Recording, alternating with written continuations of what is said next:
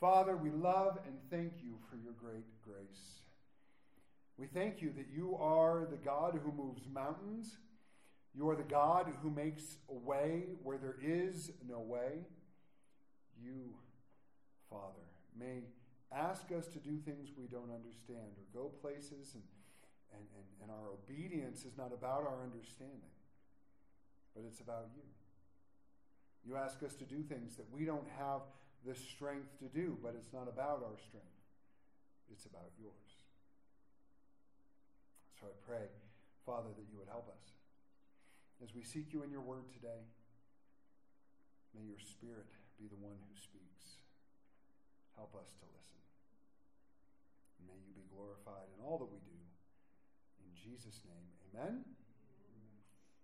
So, as we return to the book of James, remember it was written by Jesus' half brother to the churches that had been scattered due to persecution. We would do well to be reminded of the practical nature of the book and how James is writing with the intent of helping us to grow in our faith into spiritual maturity. In chapter 1, we discussed trials, temptations, and being doers of the word and not hearers only. And of course, the importance of asking for wisdom when we need it. In chapter 2, we covered not showing favoritism and the fact that our faith will be demonstrated by our works. You say you have faith, or I have faith and you have works? Show me your faith without your works. I'll show you my faith by my works. In chapter 3, we were confronted with what our speech should look like as followers of Christ and what wisdom from God looks like. It's a great connection. Chapter 1 If any of you lacks wisdom, let him ask of God, who will give to all liberally and without reproach. Chapter 3 The wisdom that's from God, right, is pure, peaceable, gentle, willing to yield, full of mercy and good fruit. So we're told to ask for wisdom, and then a little while later, we're told what that wisdom looks like. Might seem odd to us because it was broken up by weeks of time, but for James' reader, he would have read that, he or she would have read that all at once right? The letter was meant to be read in one go. In chapter 4, or the first half, half of chapter 4, where we were at a few weeks ago, we looked at pride, humility, repentance, drawing close to and submitting to God in order to resist the devil. Today, as we move forward in James chapter 4, we're going to talk about judgment and boasting. You ready? James chapter 4, verse 11. Do not speak evil of one another, brethren. He who speaks evil of a brother and judges his brother speaks evil of the law and judges the law. But if you judge the law, you are not a doer of the law, but a judge. There is one lawgiver who is able to save and to destroy. Who are you to judge another? Come now, you who say, Today or tomorrow we will go to such and such a city, spend a year there, buy and sell, and make a profit, whereas you do not know what will happen tomorrow. For what is your life? It is even a vapor that appears for a little time and then vanishes away.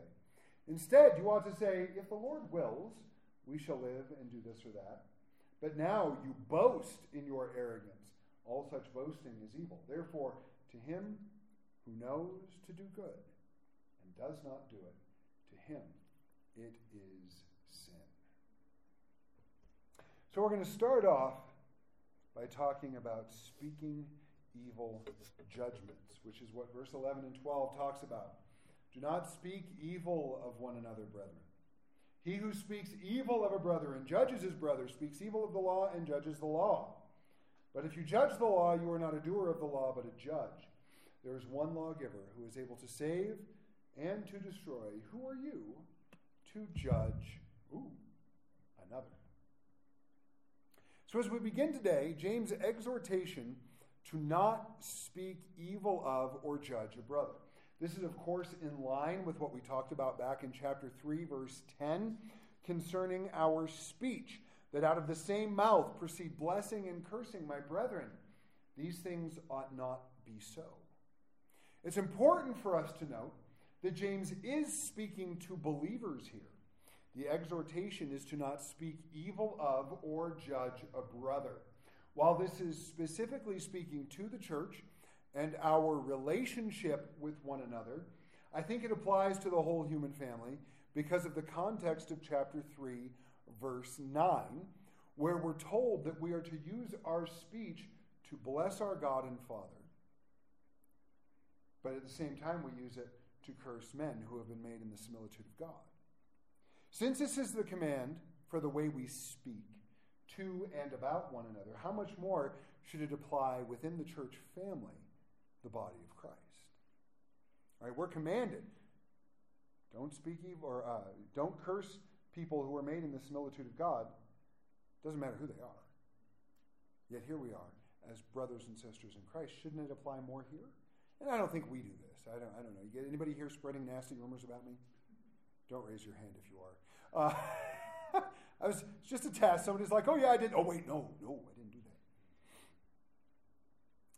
Do not speak evil or judge a brother. Now, the word for brother here is in the masculine in Greek. However, it speaks of any close relation. So it's like, well, I can't speak bad about John, but I could speak bad about Pat if I wanted to. No, that's not what that means. Right? Brothers and sisters are included. It's anybody you're close to. The phrase for speak evil here refers to slander or speaking against someone, while the word for judge means to decide condemn, or punish. I was reading a book recently. I, have joined, uh, uh, I got a membership to this app called Lucid. I don't know if any of you have heard of it. It's very cool. Um, basically, they take books and they condense them down into their main ideas and use visuals to help you remember those main ideas. So it allows me to read uh, anywhere between, uh, I've I think I've averaged probably about three books a week that way, which has been fun. It gives me something to do on my phone besides looking at social media because I'm trying to get rid of that.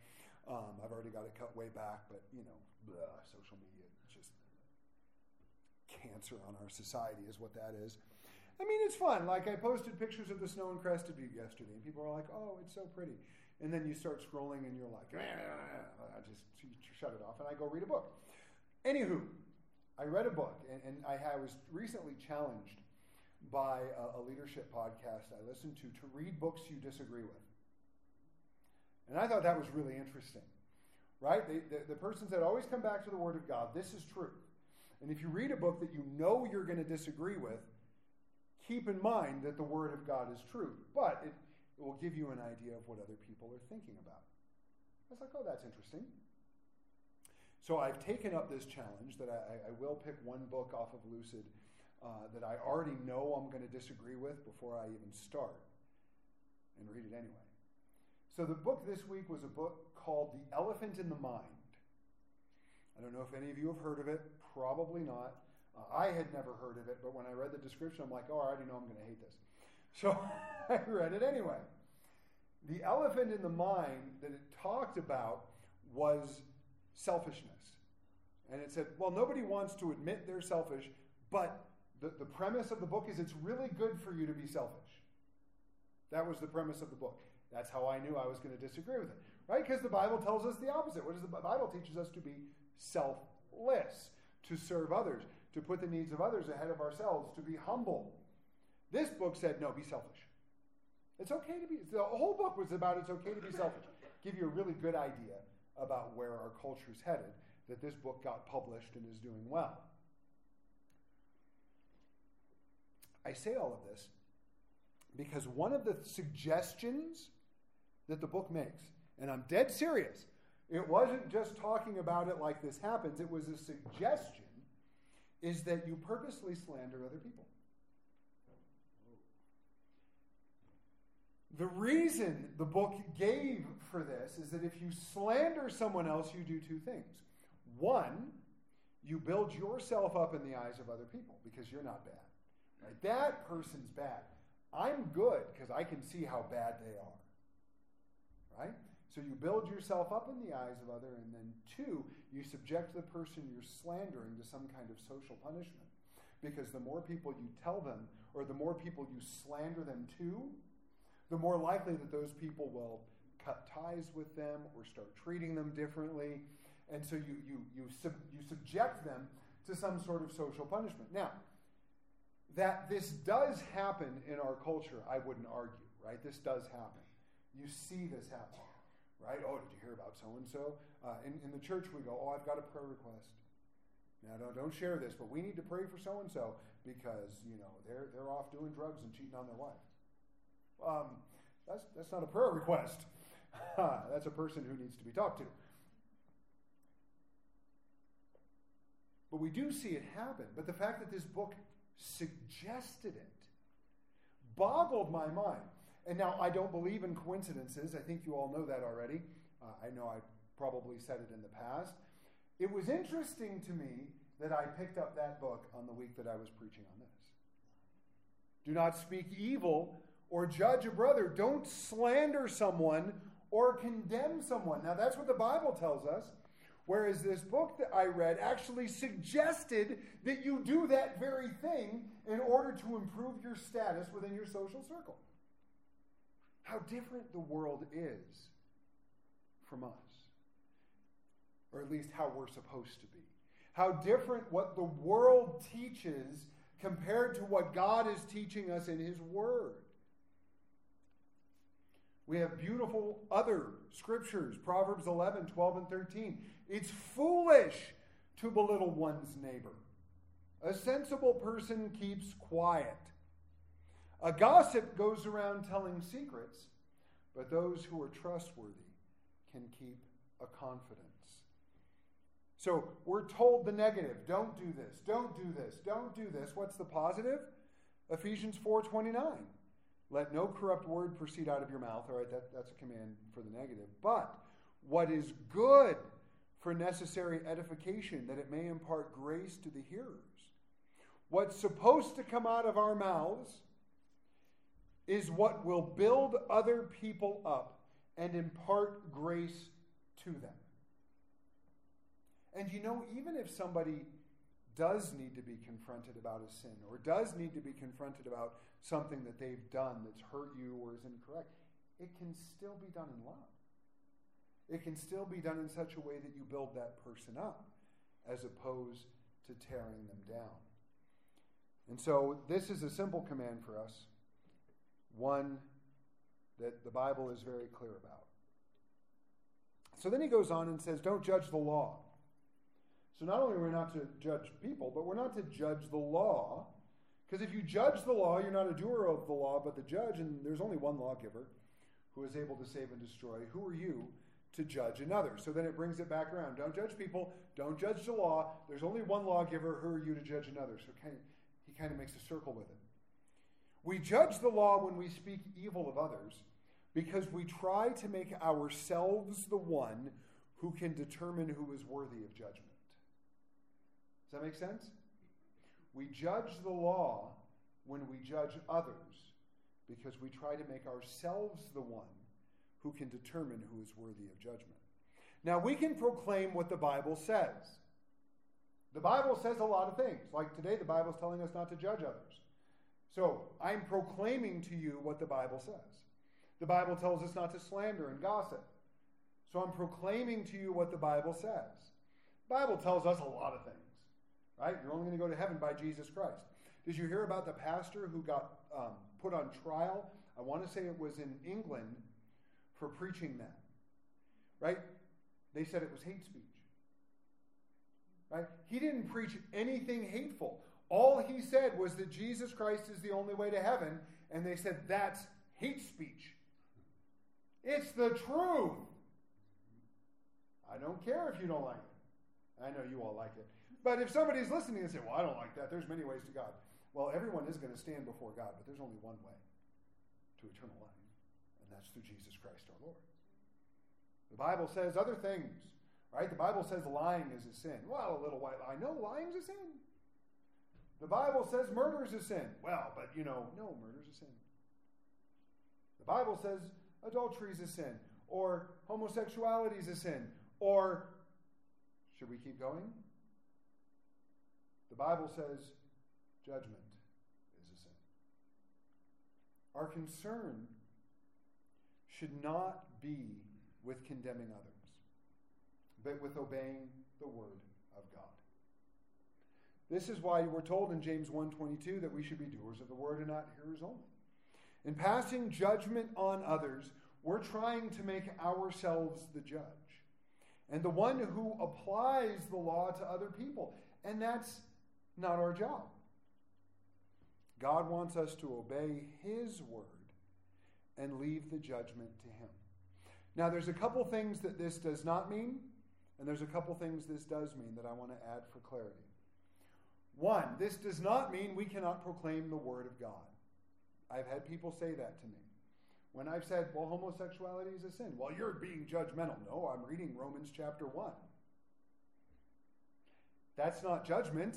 I'm just telling you what the Bible says. I'm not condemning that person. I'm just telling you what the Bible says.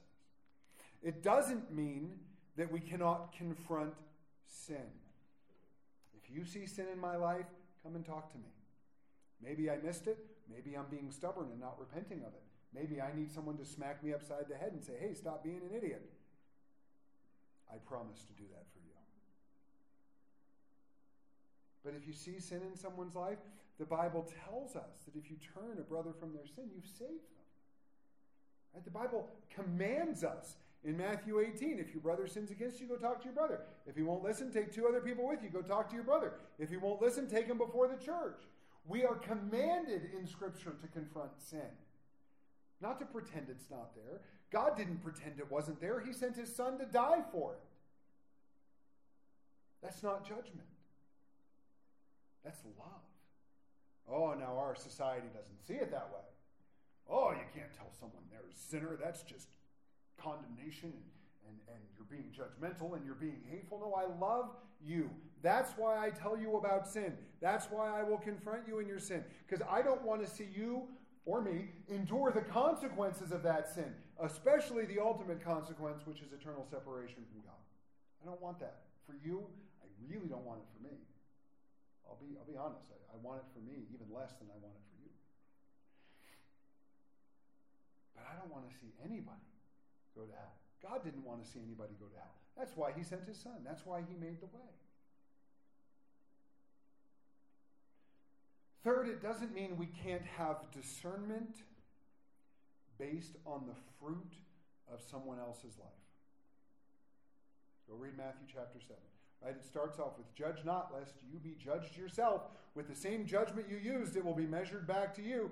And then he goes on and tells us to look at the fruit of people's lives. Because if you look at somebody and they say, oh, I'm a Christian, but they're lying and they're cheating and they're stealing and they're whatever it might be, you can look at the fruit of their lives and go, you know, I'm, I'm not so sure that what you're, because what you're saying and what you're doing don't match. That's not judgment. That's not condemnation. That's observation and discernment. And we need that discernment, or we're going to get ourselves in all kinds of trouble. Because sometimes you meet somebody, or sometimes you get invited to do something, right? If you don't know the number on your phone, use discernment. You probably shouldn't answer it. I do it all. Do you know how many times I've turned down my car warranty? I saw a great thing online the other day, right? I, I, try to stay off social media, but every now and then you find something funny. It says, if I see you broke down on the side of the road, I'm not going to stop and help. You have had multiple opportunities to renew your car's warranty that you turned down. like, that's kind of funny. But the point is, sometimes you, you see the signs, right? You, you get the warning signs. You see that something ain't right with that business deal, or something's not right in that relationship, or something's not right in the way that other person is acting. It's not judgment. God gives us discernment. What it does mean, we don't get to condemn anybody. I can't look at anybody and say, well, you're definitely going to hell. I'm not saying I've never done that. I'm just saying we're not supposed to. Now, we can proclaim what the Bible says that if you reject Jesus Christ, you will spend eternity separated from him. And if you receive Jesus Christ, you will spend eternity in his presence, forgiven of your sins. That's proclaiming the Word of God. That's not me condemning because I can't condemn. What I would never do, I hope, never say never, but what I hope I would never do is look at somebody and say, I'm not going to share the gospel with them because they're just going to hell and there's no way around it. Now, there does come a point where you stop casting your pearls before swine. You share the gospel with a person enough, they threaten to kill you. You stop sharing the gospel. Right? You move on to the next person. But uh, that's not my job. We can never put ourselves in God's place. There's only one lawgiver. There's only one person who's able to save and one person who's able to destroy, and it's not me. And if you didn't know already, it's not you. God is the only one who is perfectly righteous, perfectly just. He is the only one who can offer salvation, and He does offer salvation through Jesus Christ to anyone who will turn from their sin and call on His name. God is the only one who can destroy or condemn because He's the only righteous judge. Salvation or condemnation, of course, is based solely on our belief in Jesus Christ. First John, or not First John, just John 3:18. He who believes in him is not condemned. It's simple. It's easy. Do You believe in Jesus? Great, you're not condemned. He goes on. He who does not believe is condemned already. Why? Because he has not believed in the name of the only begotten Son of God. Done. Who are you to judge another? In other words, we don't have a leg to stand on. Therefore, we should not judge. Romans 14, 4, Who are you to condemn someone else's servant? Their own master will judge whether they stand or fall, and with the Lord's help, they will stand and receive his approval. If you see somebody, you find yourself wanting to be judgmental, pray that God will help them stand. Verse 13. Come now, you who say, Today or tomorrow we will go to such and such a city, spend a year there, buy and sell and make a profit. Whereas you do not know what will happen tomorrow, for what is your life? It is even a vapor that appears for a little while and then vanishes away. Instead, you ought to say, If the Lord wills, we shall live and do this or that. But now you boast in your arrogance. All such boasting is evil. Just like judgment is prideful, so is boasting about tomorrow. Assumptions can be deadly in our lives. James is warning us not to assume anything about tomorrow because we don't know what will happen tomorrow. And then he gives us the reason for this exhortation. First, you don't know what will happen tomorrow, so live in the present. Uh, one of my favorite people to listen to and read is Craig Groeschel. And he was talking about in a message he did about being present in the moment. And he said something that made a lot of sense to me. We should not concern ourselves with the past, but trust God with it because we can't change it. What do you, what do you, it's, it's over. It's past. And we should not concern ourselves with the future, but trust God with it because we can't control it. Can't change the past, can't control the per- future. So, what should you do? Well, enjoy the fact that you're alive and in the presence of God right now. Jesus told us in Matthew 6:34, "Don't worry about tomorrow, for tomorrow will worry about its own things. Sufficient for the day is its own trouble." That's true. You got plenty to I got to play pickleball this afternoon. Right? So plenty to do today, so I'm not worried about tomorrow. Okay. I'm going to try not to worry about tomorrow. Philippians 4, 6, and 7 is a passage many of us are familiar with that we should be anxious for nothing but in everything, by prayer and supplication with thanksgiving, let your requests be made known to God. And the peace of God, which surpasses all understanding, will guard your hearts and minds through Christ Jesus. You know, God loves us right now. God is with us right now. God is working in and through us right now.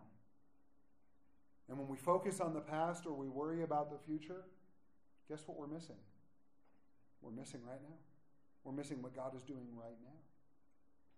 Now, I'm not telling you to, to have an attitude where you don't plan for the future, because there's nothing wrong with planning for the future. There's nothing wrong with being prepared. It's the Boy Scout motto. But don't be so consumed with tomorrow or next week or next month or next year that you miss what's right in front of you. Miss what you can enjoy of God's creation today. Miss who you can minister to and serve today. Miss who you can love and share the gospel with today. Oh, someday I'm going to go out and share the gospel. Some days today. Someday I'm going to have enough time to spend with my family. Some days today. Someday I'm going to sit down and, and, just really spend time with the Lord. That's today. What is your life? I like this question. Makes you feel real good about yourself. What is your life? A vapor that appears for a little while and then vanishes? Thanks, James. Life is short, guys. I'm 45. So I have a, a good friend of mine, a, a, guy I grew up with. He turned 45 uh, in March. And I, I wrote on his Facebook page, Happy half 90th birthday. He was like, Oh, no, you didn't. He's like, Uh uh-uh, uh, uh uh. I mean, because 45, you're halfway to 90. Some of you are halfway to a bigger number than that. But let's say you live for 100 years, right? Which most of us won't. But let's say you live to, I really hope I don't, I don't even want to make it, I don't want to get close to 100. That's too many, too many. It's going to seem like it goes by quick, doesn't it? I mean, I'm 45 and it, I was in elementary school yesterday. Got a son about to be 23, a daughter about to be 17. We're only a year and a few weeks away from all of our children being adults. That's because my wife got old. I don't know how that happened. I'm still, I'm, what I know, I'm joking. But in the grand scheme of world history, let's say you get that 100 years. Let's say you accomplish all the things you hope to accomplish in your life in that 100 years. in the scheme of world history, that 100 years is nothing. And that's in, in, in comparison to eternity, it's even less. We're a speck that take up a speck of time on a speck of a world that's hurtling through an unknown, vast universe that God holds in the palm of his hand. What's your life? It's short. You guys feel good? I'm going to make it better. Psalm 90, verse 10. The days of our lives are 70 years, and if by reason of strength they are 80 years, yet their boast is only in labor and sorrow, for it is soon cut off and we fly away. Thanks! Right? You know how I like to identify those verses that need to be cross stitched on pillows and put up in grandma's house? Right there. Why doesn't grandma ever put that pillow up? Year later, years 70, 80, it's all labor and sorrow, and soon you're going to die. Thanks. Solomon made a great comment. If you read the book of Ecclesiastes, I recommend you read the last two verses first. Read the last two verses of the book of Ecclesiastes, then go back to the beginning, read the whole book, and then you get to those last two verses again. Because look at Solomon. He had a life of luxury. He also had a life of debauchery. He had everything he ever wanted. He got it all. And if you read the book of Ecclesiastes over and over again, what does he say? That it was vanity, that it was worthless. Till you get to the last two verses, where he concludes his thought Fear God and keep his commandments, for this is man's all. For God will bring every work into judgment, including every secret thing, whether good or evil. The man who had everything, what was his conclusion? Fear God, keep his commandments. Believe in him, follow him. Period. That's what matters. Jesus told us in Matthew 16 26, what profit is it to a man if he gains the whole world and loses his soul? Instead, what should we do? Instead of worrying about the future, obsessing about the past, instead of thinking that we have all the time in the world or assuming that we know what's going to happen tomorrow, what should we do? Well, if the Lord wills, we'll do this or that. Anything else is evil boasting. When I was a kid, my grandma used to say that. Oh yeah, we're we're gonna we're gonna go on vacation to Ohio. My grandpa would say, and then my grandma would say, Well, Lord willing. When I was a kid, I was like, Well, what does that what does that mean? Right? This is before I was a Christian, before I'd ever read the Bible. What does that mean? Well, that means we can make our plans, we can have desires. There's nothing wrong with that. But if the Lord's not willing, well, then He can stop it. Or if He's got something else for us to do, He can direct us and we should listen. Our attitude should be one of humble submission to the will of God. Anything else is arrogant boasting and evil. Right? Does that mean you shouldn't plan a vacation? No, you should plan a vacation. And if the Lord says, I don't want you to go there, I want you to go there, then you listen. Does it mean you shouldn't plan for the future? Of course you should plan for the future. But when you get there, you're going to find, like I, you already know this, if this is a surprise to you, then we need to have a conversation. But what you're going to find is when you get there, it probably didn't turn out the way you thought it would. It probably didn't become what you wanted it to become. And that's okay. Because if you're submitted to the will of God and you're approaching that with humility and trusting that He's the one in control, then who cares? I know we care, but we shouldn't.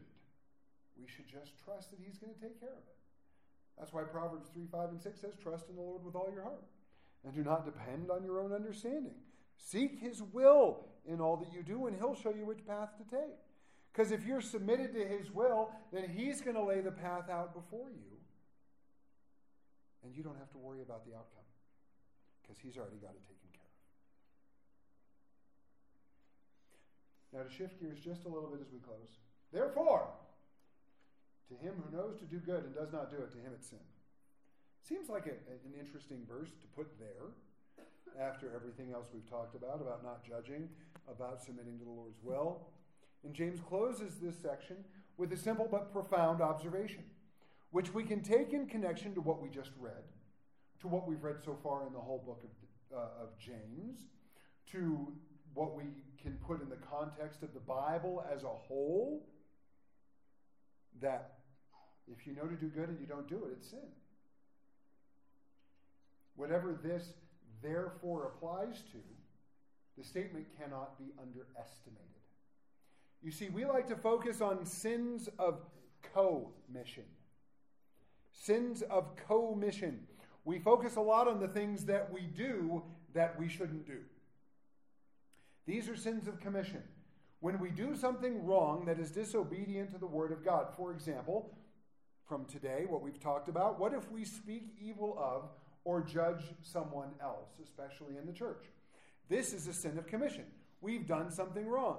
If, if you go into the store, you, you take, uh, I don't know, a, a box of Whoppers, because Whoppers are really good, and we ran out the other day. Right, you guys know Whoppers? Malted milk bottles covered in really fake oh. plastic tasting chocolate. But what you do is you, you put the Whopper in your mouth and you wait till you suck all the plastic tasting chocolate off, so all you have is the milk ball left, and then you crunch it. That's good stuff right? But maybe you don't have $2 and you really want Whoppers, so you take it and you steal it. That's a sin of commission. And we focus on that. But what about sins of omission? Take the C off. When we don't do something that God wants us to do, when we know how to do what is good, when we know how to do what is good, to do in a particular situation, and then we refuse to do it. we're told in Ephesians 20, 4.29, we read that earlier, that we're to speak words that are good for necessary edification and that impart grace to the hearers. So when we slander someone, that would be a sin of commission. But when we fail or refuse to speak words of life, encouragement, or grace, that's a sin of omission. When we know we should be building somebody up, well, at least I didn't tear him down. No, you didn't tear him down. At least I didn't slander him. At least I didn't lie about them. But God wanted you to speak life. God wanted you to speak grace. God wanted you to be encouraging, and you wouldn't. That's a sin of omission. When the Holy Spirit nudges you to share the gospel with somebody and you don't, that's a sin of omission. I could make a list because we could point out a lot of examples. Intentionally car- causing harm is wrong, but so is not causing good. Hating someone is wrong, but failing to love them is as well. Stealing is wrong, but so is the failure to be generous as God commands. Humble obedience and submission to the will of God, revealed in the Word of God, is required of us by God, who empowers us to do so through His Holy Spirit. This is true whether He's commanding us to not do something, like don't lie, or He's commanding us to do something, like share the gospel or love our neighbor. Doing something we are not supposed to do is sin. Not doing something that we are supposed to do is sin. And whatever you do, according to 1 Corinthians 10:31, whatever you do, do all to the glory of God.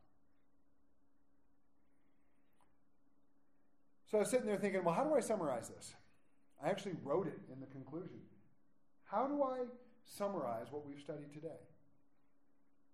I think it could be as simple as this don't speak evil judgment of others. That's God's job. He'll take care of that.